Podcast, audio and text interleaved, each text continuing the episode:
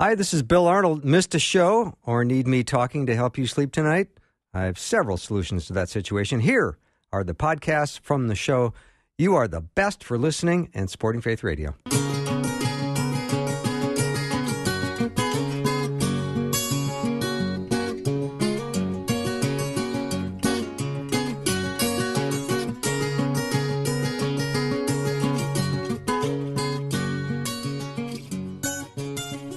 Warm welcome to Afternoons with me. I'm Bill Arnold. I've got a great show for you today. Dr. Alex McFarland is going to be joining me in just a minute. And then Dr. Tim Muehlhoff will be uh, coming on talking about his upcoming book that he's got uh, happening in December. And it's going to be uh, a fascinating talk with him, too. So that's what's ahead in this hour. I'm in the book of Jude, and I'm anxious to talk to Alex about this. It says in verse 3 Dear friends, although I was very eager to write to you about the salvation we share, I felt compelled to write and urge you to contend for the faith that was once for all entrusted to God's holy people. That's something I want to try to pick Alex's brain about today. You know, Alex is a regular guest on the show. He's an author and speaker and apologist, and uh, has just recently put out a brand new book. Uh, about the assault that's happening on America. Alex, welcome back to the show. Oh, thanks, Bill. Good afternoon. Thank you. Um, so, this verse out of Jude, uh, when we talk about uh, contending for the faith that once for all entrusted to God's holy people, what, do you, what is your take on this verse?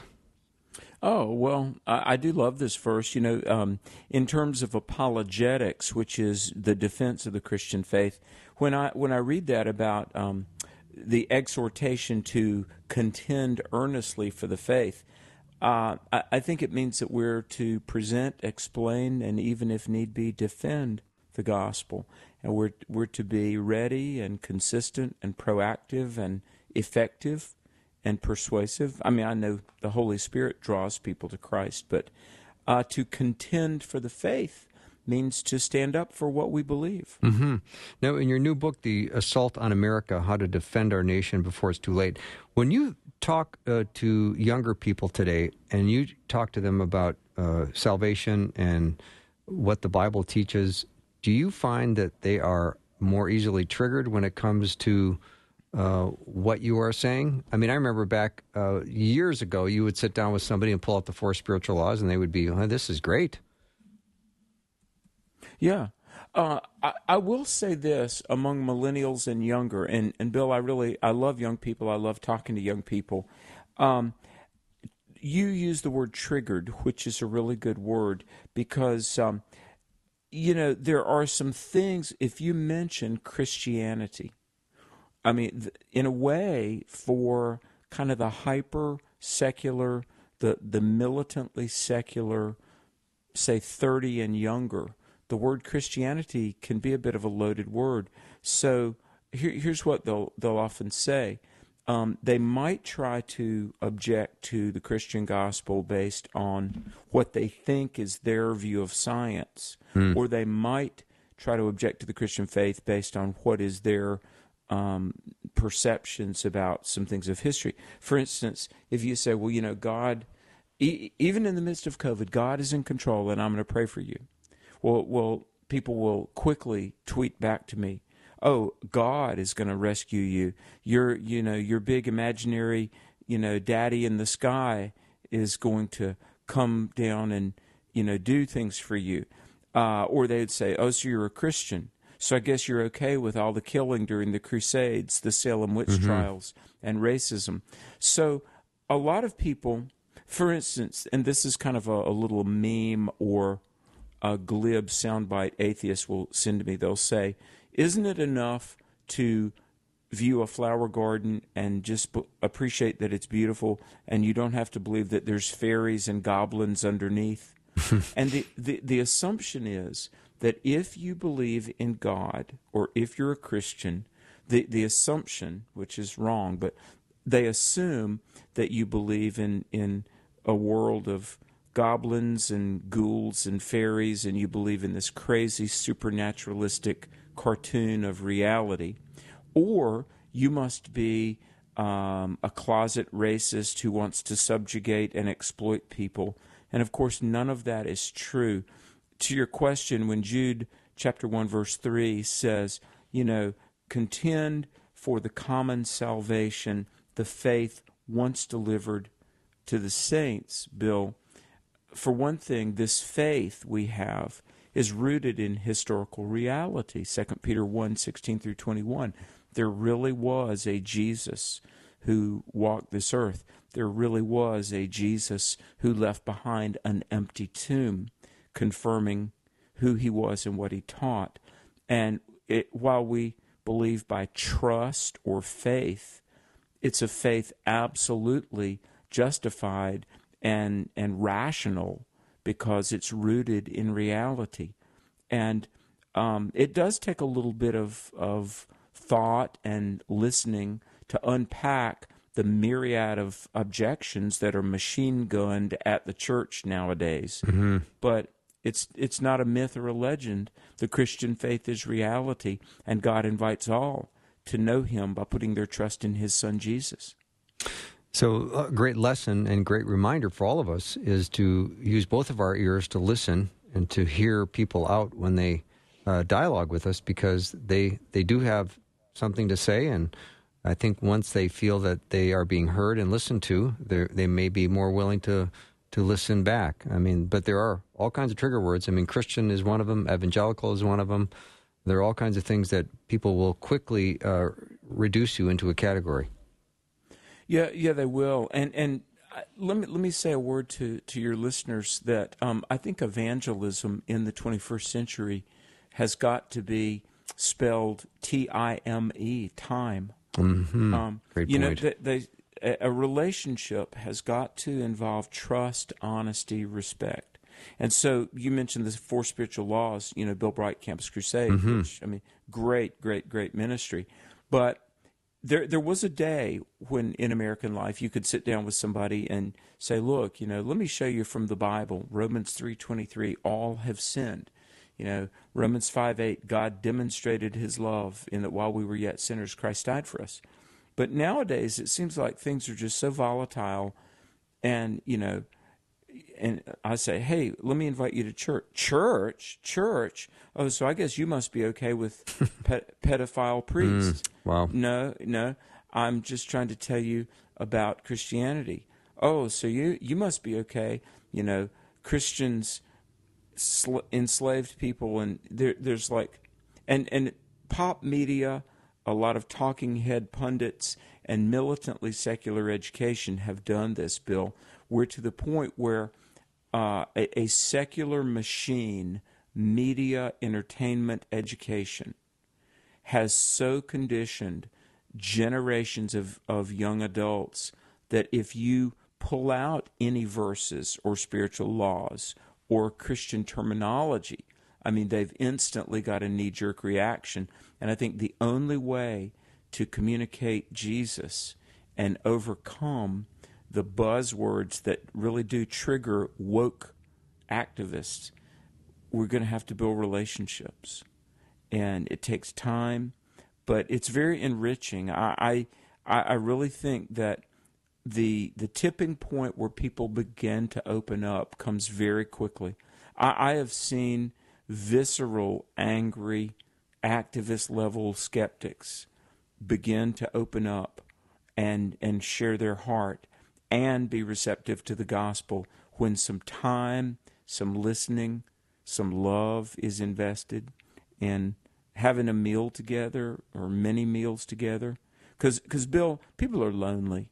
I'm, oh, I'm going to say, you know, especially young people. Mm-hmm. And, you know, my wife and I, I'm not that old. I mean, at least I, maybe I'm flattering myself. I'm, I'm 56. You know, I still ride motorcycles and climb trees and – uh, you know, my wife says I'm a 56 year old teenager, and maybe I I don't have sense enough to realize that I am north of middle age. I guess you know. But here's the deal: a lot of kids come around us. They're like, I, I think they're looking for a daddy. Hmm. You know, interesting. And um, I really think a lot of young adults are very, very lonely. I think they've they've not always felt like they could trust grown ups and maybe they what memories they do have of authority figures have not been pleasant. And, and I'm telling you, if you're willing to walk along with people, break bread together, fellowship, and trust uh, is established, they will listen and receive the gospel that you're trying to convey to them. Alex, how do you, um, what do you think about people outside of the family of God when it comes to um, processing and understanding evil? Mm, that's a good question.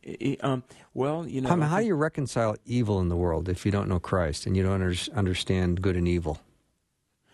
Well, some deny that there is evil, and then others say, okay, there is evil, but God must have willed it. And, you know, Sam Harris is an atheist, and I read a quote this morning where Sam Harris says, you know, either God could fix the world and he doesn't, or God would like to fix the world and he can't. So either way, God must either be, you know, calculatingly evil or God is unable. Well, no, there's another option. Maybe the world is like it is because God did make everything good. Man has moral capacity, man has free will. Man chose to sin, and God has responded to man's sin in a way that will See, here's here's the, the long game, what God is doing. God, through Jesus, has made a way for evil to be vanquished, lost people to be restored to God, but it didn't compromise God's holiness or man's free will. Mm-hmm. Now, a lot of us from earth might say, well, if I had made the world, it would be different. Well, yeah, maybe so, but we're not God. We're humans. But what God has done he has made a way for us to legitimately have a relationship with our Creator. And, and let's just be honest with ourselves. When we lament the evil in the world, let's not forget to own up to the evil in our own life. Yeah, that's where it should uh, start. sin in the world is a bad thing. Sin in my heart is a bad thing. So if the world is tainted with sin and I'm part of the world, that means that I'm part of the problem. Mm. And, and therefore I need Jesus. Yeah, I appreciate that observation, Alex. Let me take a little break. Dr. Alex McFarland is my guest. He's written probably 20 plus books. His most recent one is called The Assault on America How to Defend Our Nation Before It's Too Late. We'll be back in 90 seconds.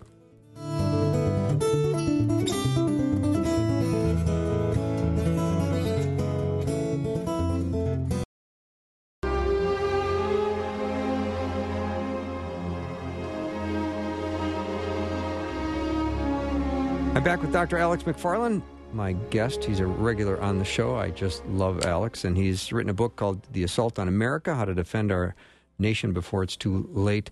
You know, earlier in this discussion, Alex, you had mentioned about how the uh, loneliness has crept into the lives of so many people. And with the pandemic, there's more and more people feeling more and more isolated, and they get alone with their thoughts, and those are often are not good and it leads to all kinds of uh, uh, problems. And yet, Christ can come in and provide comfort and joy and contentment like no one else. Um, and I want to encourage listeners, especially as we're coming up the, on the weekend, and uh, I pray that they're finding that comfort, that fellowship, and that intimacy with Christ. Because what else is there? Well, yeah, and you know, um, I want to speak to that uh, the loneliness and sometimes the uh, lack of direction in the lives of some young people. But you know what? In in giving the church, the local body of believers, you know, in the in the Great Commission, Matthew twenty eight. 18 through 20, where Jesus is about to ascend back to heaven, and he says, Go into all the world and make disciples. And then, you know, uh, 1st and 2nd Timothy and Titus, are often called the pastoral epistles because there's so much in there about the leading of the local church. And Hebrews 10:25, here's a verse that we've heard a lot during these months of COVID. Hebrews 10:25 says, "Do not forsake assembling yourselves together, as the manner of some is." And many uh, take that verse to mean that we're supposed to go to church, and I, and I agree. But here's my point: uh, the church is such a wonderful thing in in all stages of life, but especially even among the elderly. Uh, my wife, uh, for the first about seven or eight years of our marriage, she was part of a medical practice that was involved in gerontological medicine, which is among the elderly, you know.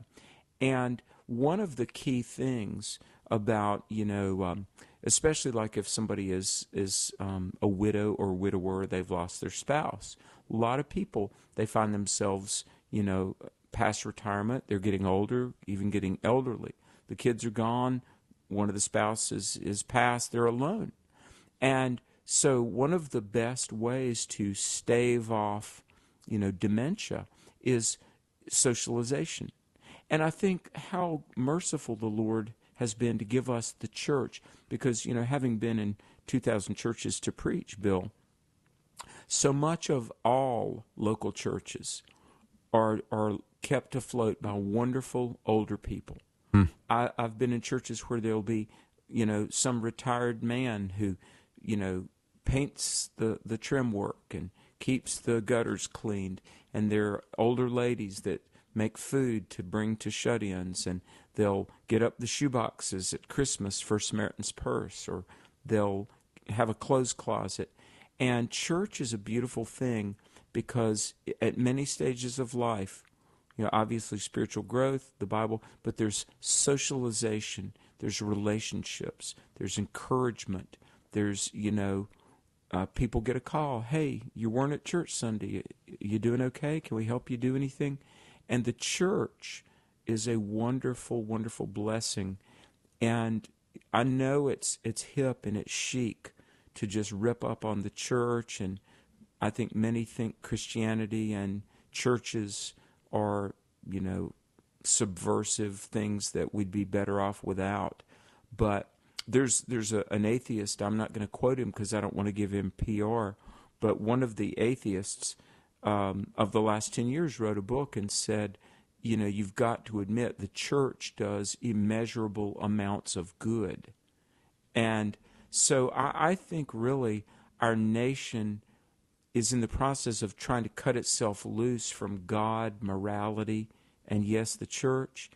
And if the church were gone, I mean, it's a bad enough world as it is, but you close up 345,000 churches that, that have soup kitchens, look after older people. Um, it's going to be a, a far bleaker America without the church than it is with the church. You're so right, Alex. And, you know, that generation, that older generation in the church right now, they they built their lives on being together with each other. I mean, Amen. there's a generation now that you can see two people sitting at a restaurant and they're both looking at their phones. I'm thinking, oh, well, let, don't, don't, you have company in front of you right now? exactly. Um, Bill, uh, on Tuesday of this week, um, for one of our programs with you know Truth for New Generation Ministries, we do a lot of web streaming and we create a lot of content. So I interviewed a psychiatrist from Roanoke, Virginia, a born again Christian um, not not merely a counselor, but a you know a, a credentialed psychiatrist, and he was talking to me about millennials and younger that sociologists often call digital natives because you know they've never known a world that wasn't just immersed in screens, computers, Wi-Fi, just on screen all the time. And here's the phrase he used. He said that we're we're really creating a cultural autism. Hmm. Now, this particular psychiatrist has written a book about how, you know, you hear pixelation when things are buffering and the screen gets all pixelated for a moment. He said we're, we're living pixelated lives. And that oddly enough, social media is making us less social. Mm-hmm. and and the screens and all. Here's what he said. He said these kids that are just wedded to their screens, eh, or they have the affect of my patients that have autism. And in terms of flat affect, um, not um, appropriate levels of emotions or social cues, a lot, a lot of times inability to converse extemporaneously, make sentences. And look, I'm not trying to beat up on young people, and I'm not, not trying to just you know, be too critical, but we are letting the devices that we've created ruin our lives. I know. There, that generation, Alex. They, you know, they they assembled. They got together, and I I I love telling the story of my aunt who, you know, she had a key to her front door. She didn't know where it was, but it would be mm. uh, very typical for two or three of her lady friends to swing by her house completely unannounced, knock on the door, no answers. So they'd let themselves in, brew a cup of uh, brew, a, brew a pot of coffee, and sit around her dining room table waiting for her to come home. Yeah. And then when she that, came that, home, she was delighted they were there. Yeah, yeah. That that was the neighborhood. Uh, when I was a kid, and I mean, I grew up in the South, but we went on vacation. Um, we were gone. I don't know, eight or nine days, and mom and dad didn't lock the door the house. yeah. I, I mean, because it was just you know, um, I, I think it, it, was just it was a different world. I know people might find that hard to believe now. Now, at this point in the conversation, if I'm at a university, they'll say, um, and by by the way, to caricature your person's position, to be really sarcastic, you know, is is a type of um, attempt to. If you're doing a debate, there's a lot of ways to try to misrepresent your um, opponent's position. But if I talk about the back when you saluted the flag, when the Ten Commandments were posted on the the schoolroom wall, you know, somebody will say, "Oh, well, I suppose you want to go back to the Ozzie and Harriet era. I suppose you want to go back to the '50s and Jim Crow laws in the South and racism and all that." No, but but I will say you, you've got to admit it was a better America when 90% of kids grew up under the same roof with their biological mom and dad. Mm-hmm. It was it was a better America when the 10 commandments was posted in every bank in every classroom and the the worst problem teachers had to worry about was maybe chewing gum stuck under the desk mm-hmm. rather than weapons. Do you yeah. know what I actually I mean, people are going to find this crazy. But growing up in the South in the in the 70s and 80s, I graduated high school in the 80s. Okay, we had show and tell. You know, I remember um, one birthday I got I got a kind of a hunting knife, about a five or six inch long knife in a sheath, and I you know carried it on my Boy Scout campouts. Taking my knife for show and tell, you know. Yeah. Yeah. Um, I remember one of my friends taking his BB gun for show and tell, and he'd gotten a BB gun, and oh my goodness, nowadays, you know, if a kid brought a knife or a BB gun to school, they, you know, the it would be the end of an era for that student, but a beginning of a new one for attorneys all over town.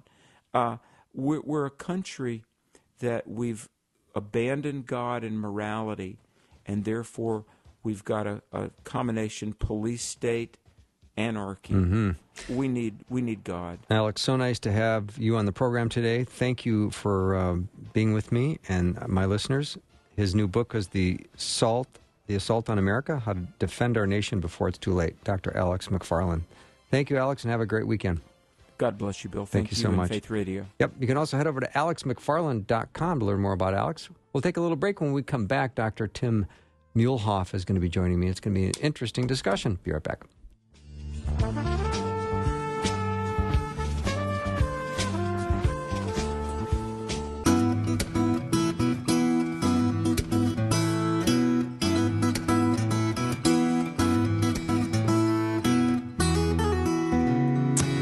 Are back. I'm excited to uh, bring Dr. Tim Muehlhoff onto the program.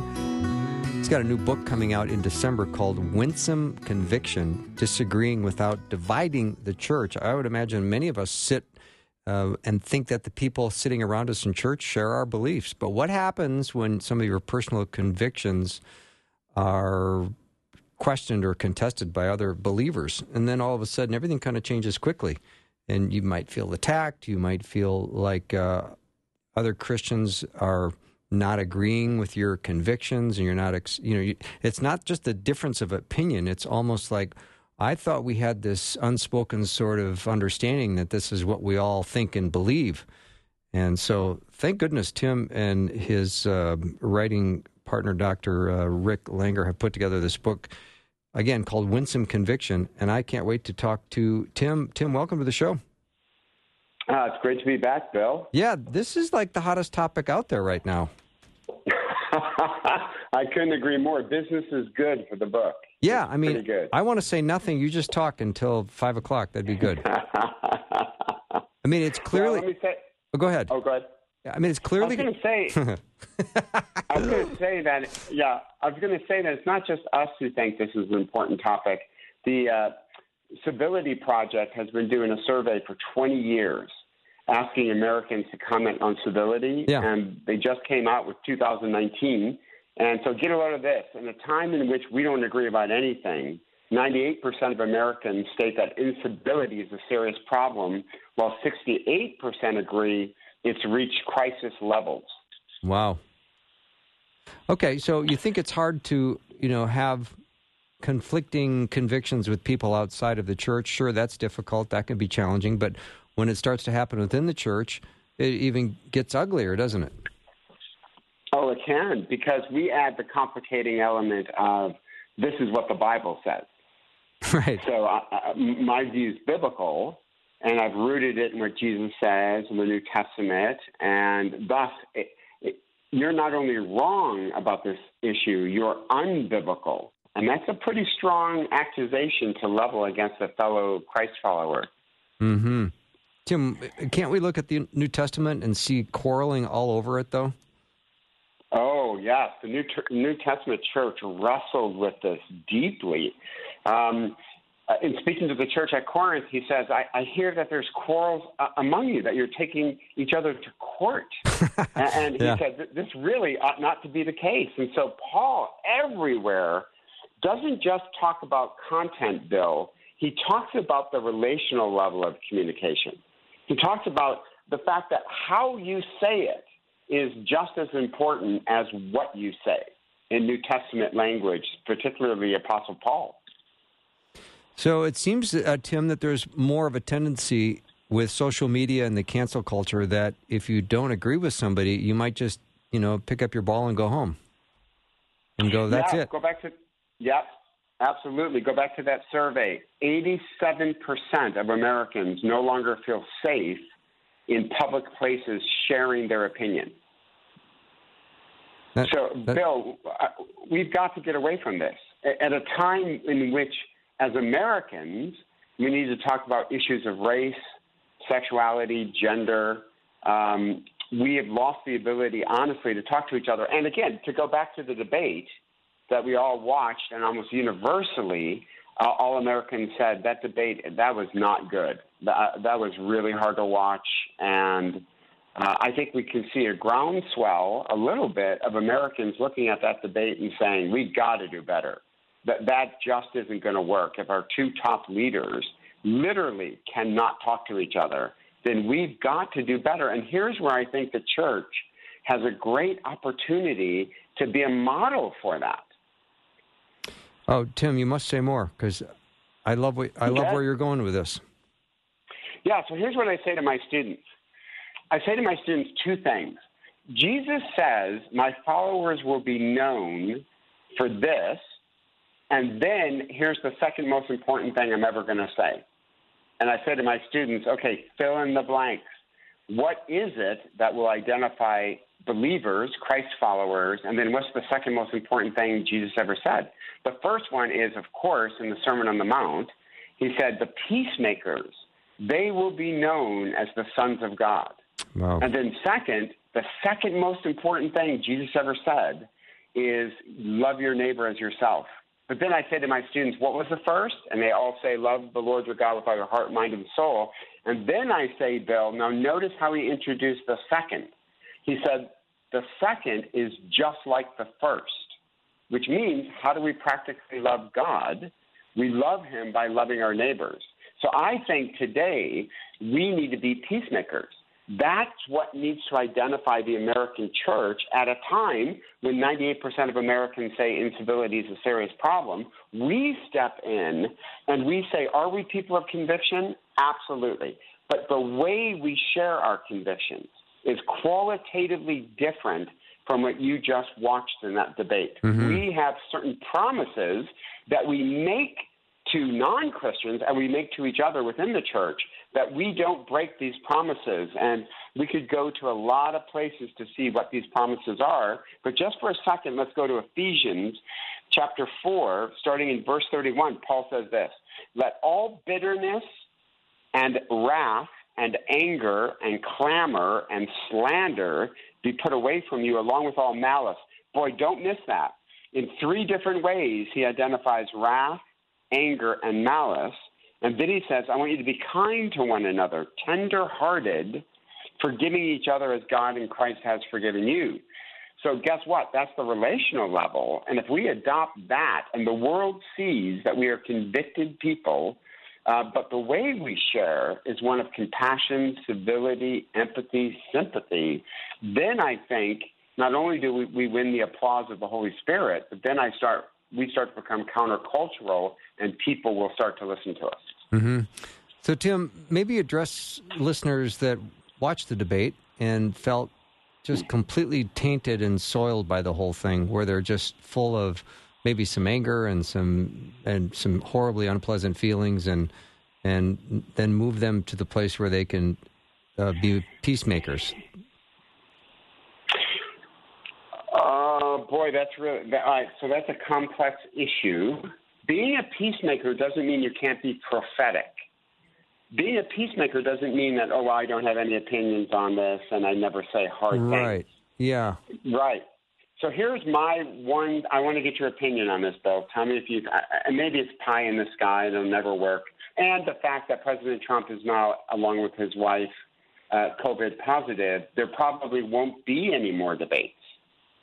Right. So, but let's say there was going to be another debate. What do you think about the idea of a nationwide boycott of the debates? like no one watches them. Mm. No one watches them. And the message has been sent, right? You don't need to change your vote for president, right? But nobody watches the debate. I wonder how that would register. I wonder if the two candidates and the two parties would say, wow, that's interesting mm-hmm. that America just spoke. Both Democrats and Republicans just spoke loud and clear. We're not watching this. It would have been beautiful, Bill, if there would have been a third debate, because then guess what? We would come back for the third debate and turn it off immediately if we get this if we get the first debate.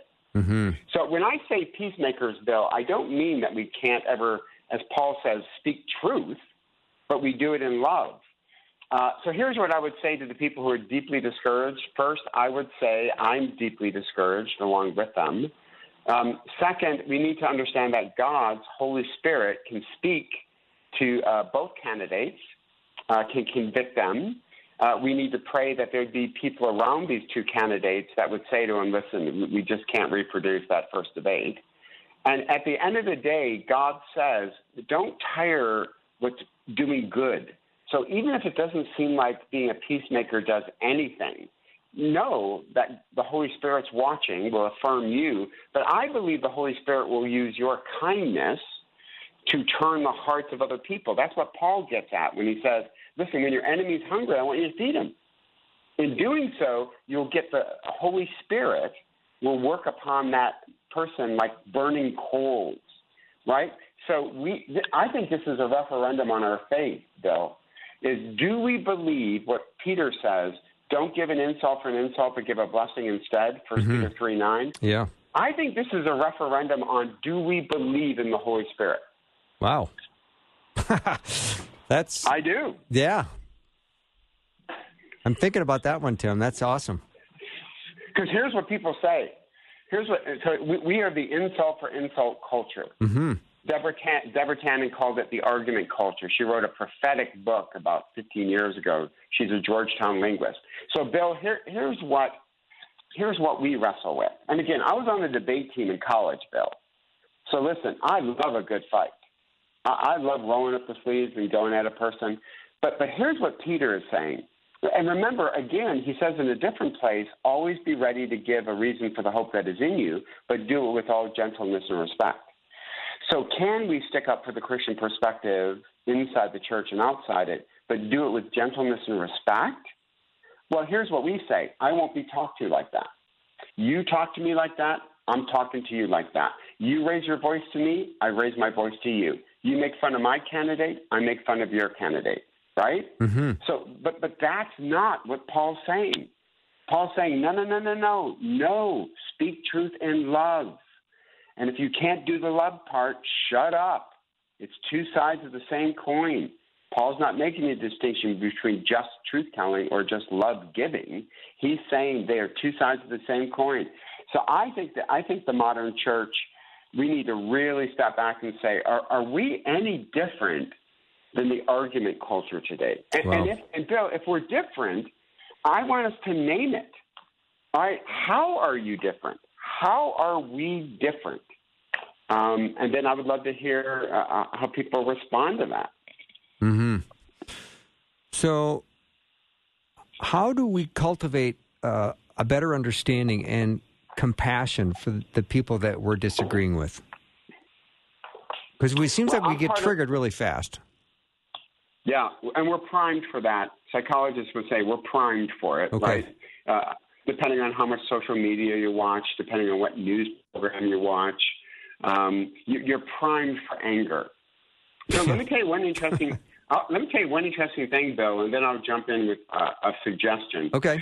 Um, so I, I, I'm currently writing a different book, and I was looking at a YouTube clip, and I, it just so I was busy writing as the YouTube clip ended, and it bled into another clip that I didn't pick, but it just bled into it. You got to shut off autoplay. Shap- yeah, I know.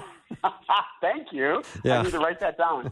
So um, this was Ben Shapiro Okay.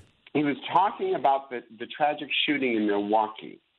And let me just say this uh, to all Ben Shapiro fans. I, I think I agreed with maybe 70% of what he was saying. I, I think he's very articulate. But Bill, the, the anger in which he expressed it, the way he demonized liberals, the way he demonized Black Lives Matter movement, it, it, I just imagine to myself, what if I listened to Ben Shapiro 24 7? What if I listened to him every day? I would approach liberals as if not only they're idiots, but you are absolutely dangerous to this country. So, so we got to be careful what we're listening to because that primes us to have an angry response right away. But if, but if it's true that we can be primed for an angry response, Bill, then I wonder if we can't be primed for a loving response, right? So Mhm. um, we're we're part of a Winsome Conviction project. Uh, Biola just started it. It'll run for five years. Uh, we are trying to reintroduce compassion and civility back into our public disagreements. We started a podcast called the Winsome Conviction Podcast. You can find it anywhere you get your podcast. And we did a segment on humanizing thoughts lead to humanizing speech. And so what we did is we flipped a coin, uh, and I got President Trump, he got Vice President Biden, and we went back and researched things that surprised us and humanized both candidates. Now, listen, I, it doesn't change my vote. But, but learning certain things about Vice President Biden, particularly the tragic death of his son Bo, and how he carries Bo's rosary with him all the time, how President Trump uh, uh, loved his older brother Fred, and Fred died of alcohol addiction. That's why President Trump has been so adamant about going after um, the meth um, tragedy that we're seeing in our country today. So these things just we, we went back and forth for the entire podcast. Okay, give me another one. There's another one. And what it did is it didn't change my vote, but it humanized both candidates, took them from being a caricature to being a person. And I think, boy, that's a great first step. hmm These are real life people, and we need to remember that. Yeah, great point. Dr. Timothy Muehlhoff is my guest, and we're going to take a little break. When we come back, we're going to continue chatting about his book, which is coming out in December called Winsome Conviction Disagreeing Without Dividing the Church. We'll be right back.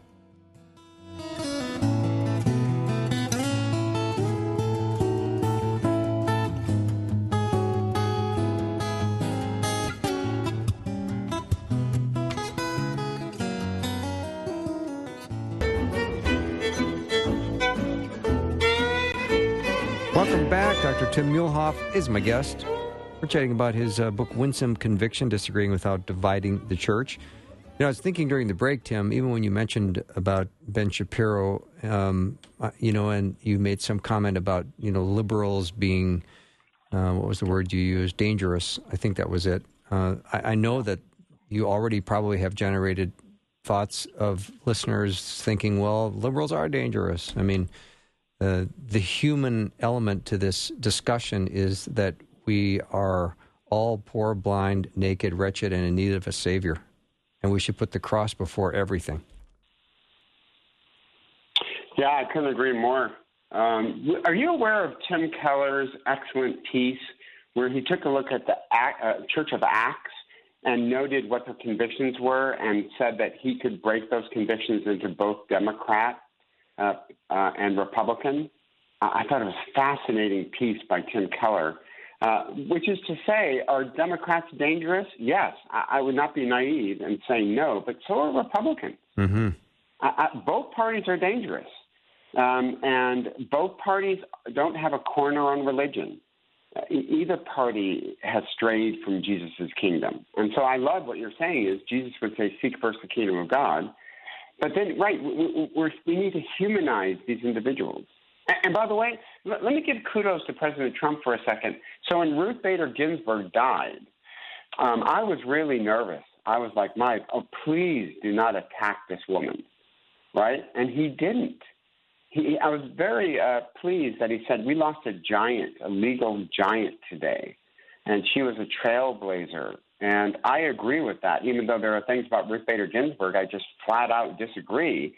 You, you just got to tip your hat to the woman that she fought battles nobody was fighting, and, and men benefited and women benefited. She was the only woman at Harvard, and um, she was phenomenal. She got unbelievably good grades mm-hmm. because she fought fights that we step back and just tip our hat to people. And, and Bill, that's what's not happening today. We don't tip our hat to each other anymore. Right. We don't. We don't look at Vice President Biden and say, "Well done on a lifetime of service to politics." Mm-hmm. Well done that that you've given your life to the betterment of this country. See, we don't start that way. We talk about all the things we disagree with him. And that violates a principle from John Gottman, one of the top relational scholars, uh, who says you need to have a soft startup when you talk to a person, not a harsh startup. So when I'm talking to a person who loves President Trump or loves Vice President Biden, I can't start with where we disagree. That's a hard startup. Mm-hmm. A, a, a, soft startup allows the conversation to continue. And that's what we try to do in our podcast. Here are some things you can look at President Trump and you can say, my goodness, um, I tip my hat to you on this issue.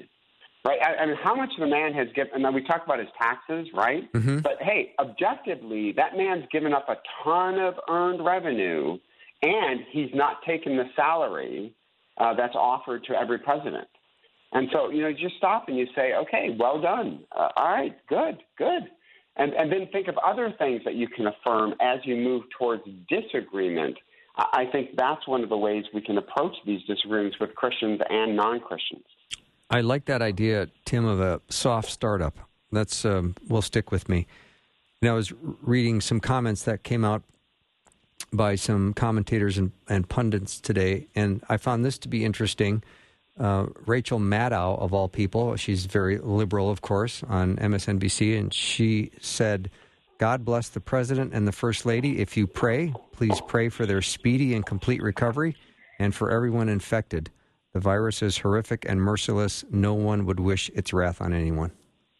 Mm, well done, Rachel. Oh yeah, that's classy. That's very you know, good. Maybe there's maybe there's an opportunity for a little bit of a, a break in the and more civility.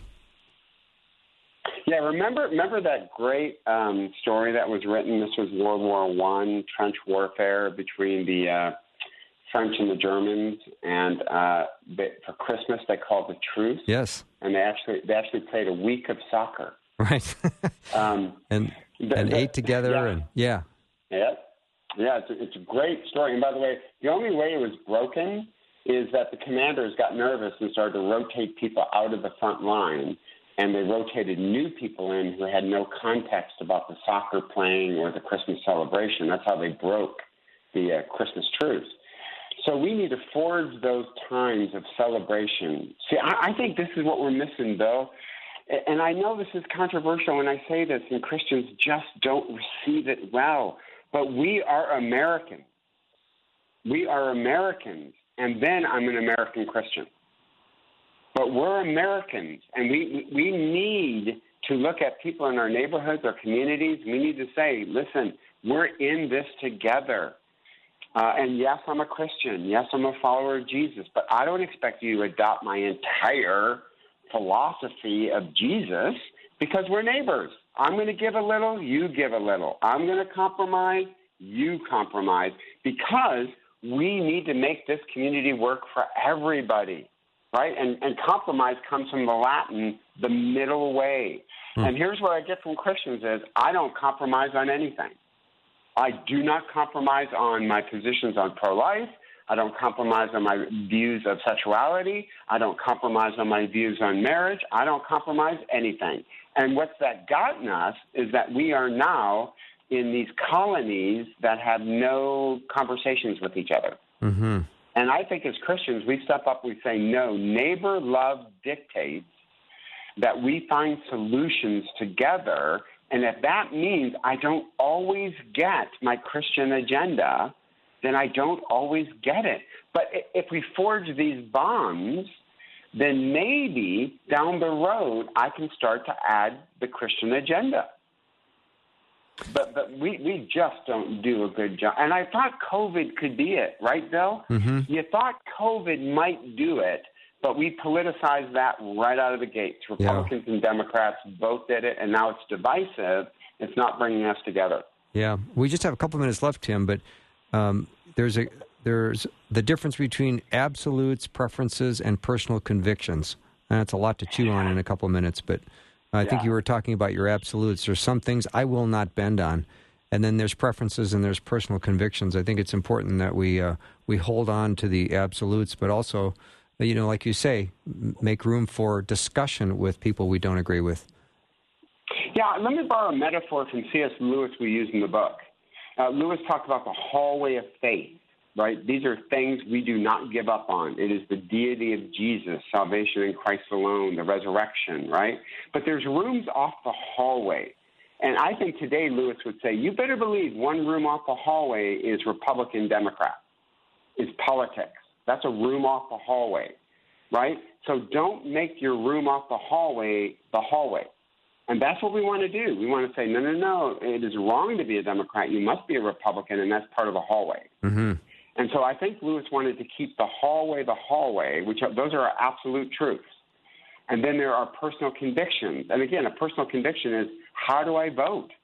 Uh, we're all pro life, right? We're all pro life, but what's how do you express that? Mm-hmm. Does that mean I have to vote just Republican? Or are there things about the Democratic platform that are pro life A to Z, not just talking about the unborn? Those are really hard conversations, but we need to have them, but we, we got to protect our um, absolutes. Yeah. Uh, hey, can I mention one thing about the book that Please. InterVarsity is doing, yeah. doing a special deal? Yeah. So the book is called Winsome Conviction, and if you go to InterVarsity Press website – and put in this code, offer 21W. So the word offer 21W, uh, they will give you 30% off a pre-order and ship it to you for free. Nice. Thank you for that offer. Thanks for passing that on. Yeah. So yeah, comes from InterVarsity Press. So um, if you're interested in the book, buy a thousand for Christmas. We would love it it'd be a great Christmas present. That's awesome, Tim. Thank, you always make me think. I appreciate you coming on to the show. And do I have it right that your book hasn't come out yet, but you're already writing another book?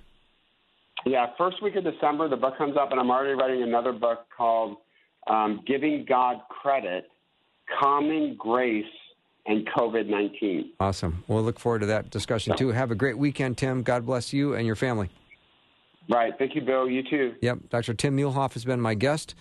We're going to take a little break. When we come back, we're going to have uh, time with Dr. Kerry Headington talking about the divinity of Jesus. Be right back. Thanks for listening. Programming like this is made available through your support. Information available at myfaithradio.com.